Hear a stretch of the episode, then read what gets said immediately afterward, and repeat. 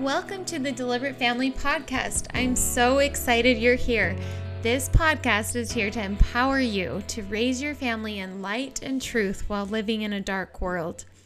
Join me as we learn together how to build our homes on the foundation of Jesus Christ.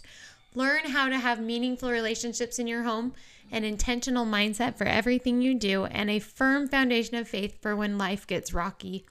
President Nelson has said, the adversary is quadrupling his effort to disrupt testimonies and impede the work of the Lord. As we build our families on Christ's sure foundation, we will be arming them and enabling them to overcome any of the adversary's attacks that come their way. I'm Katrina Siemens, your host of the Deliberate Family Podcast. I'm honored to be a parent in God's kingdom with you. This work we have before us is not easy but it can be full of joy, love, and hope as we learn to raise our families with Jesus as our guide. Hello, this is the first episode of the Deliberate Family Podcast. I am so excited we're finally here.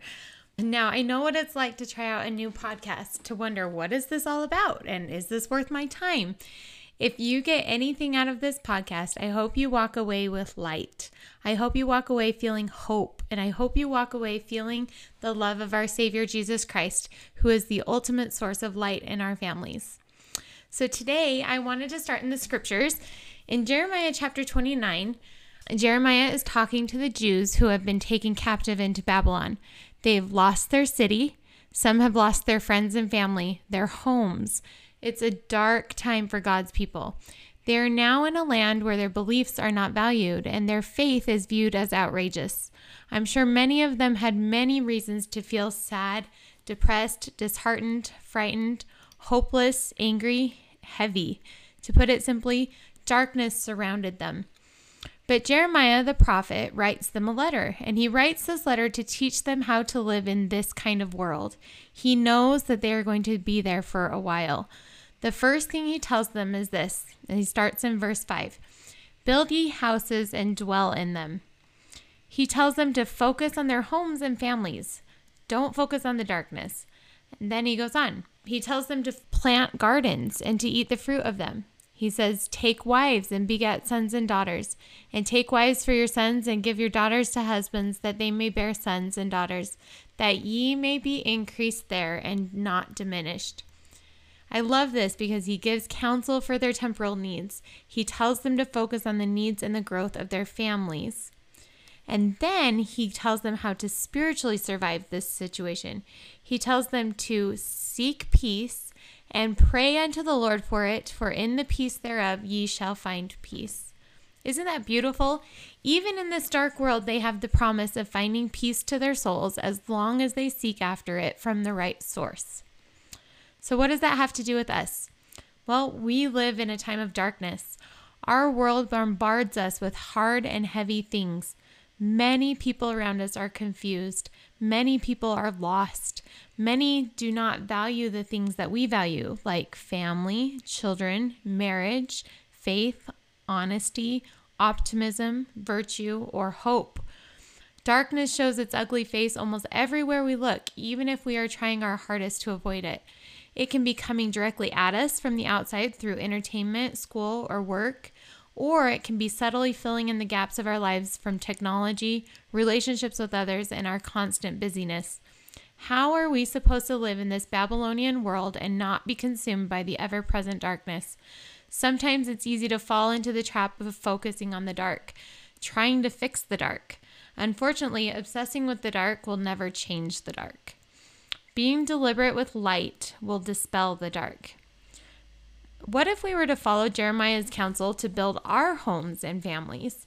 And not just build them anywhere, but build them on a strong foundation one of my favorite scriptures says, Remember that it is upon the rock of our Redeemer, who is Christ, the Son of God, that ye must build your foundation, that when the devil shall send forth his mighty winds, and all his hail and his mighty storm shall beat upon you, it shall have no power over you, because of the rock upon which ye are built, which is a sure foundation, a foundation whereon if men build, they cannot fall. I just love this imagery. Imagine with me a home built on a solid, large rock. It doesn't matter what winds come, what darkness comes, what waves come, the rock holds the home still and the home is unmovable to the point that it cannot fall. Such a cool promise. It's also just kind of a neat drawing of a house, right? But what does that actually look like in application? That's what I want to talk about today. When you get into the actual ins and outs of home life, what does a home that is built on Jesus actually look like? And how do we build that home? First, what does a family who is built on Jesus look like? The truth is, we're all different. Our families are all different. We each come with our own gifts, our own talents, and that will help us feel and shine the light of Christ. So it's important to remember that my family of light will not look the same as yours. And that is awesome. It's fabulous that we can all be built on the same foundation, Jesus Christ, and still have our own unique structure and culture where we feel and shine his light. That being said, here are a few ideas to consider as you envision your family built on Jesus. Maybe you're working to establish a family who knows Jesus as a friend. This could include deliberate time in praying, studying, pondering, actively receiving revelation, and becoming better individually through setting goals.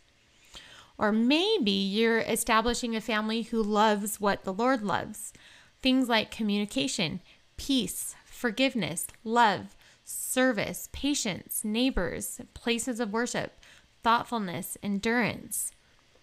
Or maybe you are establishing a family who prioritizes the best over the better and the good in all things temporal or spiritual.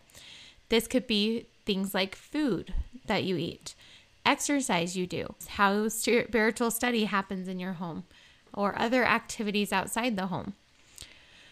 Or maybe a family of light is establishing a family who teaches doctrine more than just principles and allows the Spirit to testify of truth every day. Or maybe you're establishing a family where relationships are valued higher than checklists, where love abounds and conversations are more about the people than the situations. Or maybe you're establishing a home where each family member feels safe and feels like they belong. Parents and children are respectful to each other. This family that counsels together and values each other's opinions. This list could go on and on and on. Families of light can look so different on the outside, but the foundation is what is unchanging. Jesus doesn't change. So, second question is how do I get that? How do I actually do this? In my experiences, and I'm still learning, I have found that building a home on Jesus requires us to be deliberate. Building on a sure foundation isn't going to happen overnight, and it isn't going to happen unless we want it to happen. There's a pattern that I love to follow in building our home on Jesus Christ. I call it the three A's awareness, alignment, and action. Let me tell you briefly what this looks like. First, we are aware, we are humble and thoughtful. We take time to be still, and we are aware of what is going on in our homes and families. We are thoughtful and honest with ourselves about the good and the bad in our homes, and then we are humble when we recognize a need for change. Two, we next align our actions with our desires and the Lord's desires. We take time to counsel with Him. We counsel as a family about what we truly desire and we make a plan. The greatest buildings constructed began with a solid written plan. Why should we expect our families to be built on a solid foundation without a plan of how we are to get there? And three, this last step is action. Get to work and never give up. As we act in faith and work with the Lord, we will see Him perform miracles and fill us with light. This journey to create a family of light will ebb and flow. Building a family of light does not mean we will escape all the hard things in this life. It doesn't mean that we'll always feel joy and peace. We will still experience darkness, disappointment, and discouragement. That is just part of mortality. But if we're daily working to stay built on Jesus Christ, our families will know to what source they can turn for light. As John says, truly Jesus is the light that shineth in the darkness, and the darkness comprehendeth it not. I challenge you this week to use these three A's we talked about in this episode. First, Take time to be aware of what's going on with each of your family members. Write down what is going well and what you wish was going better. Second, take time to align with Heavenly Father. Counsel with Him about the things going on in your home. Tell Him the desires of your heart and listen for His guidance. Write down what you hear. Then, third, act. Get to work. Pick one thing you'd like to focus on doing a little bit better this week. Write down your progress as the week goes on. Watch for miracles to come. He will send some your way. We need not feel overwhelmed by the world. We can fortify our homes and families. We can focus on the light of Jesus. And just as the Jews in Babylon, we can have peace even in a dark world. And that is worth working for. Thanks for listening to this episode. If you want to enjoy more inspiration and ideas of ways to build your family on Jesus Christ, visit my website at deliberateFamily.com and sign up for my newsletter. And you can follow me on Instagram at deliberatefamily.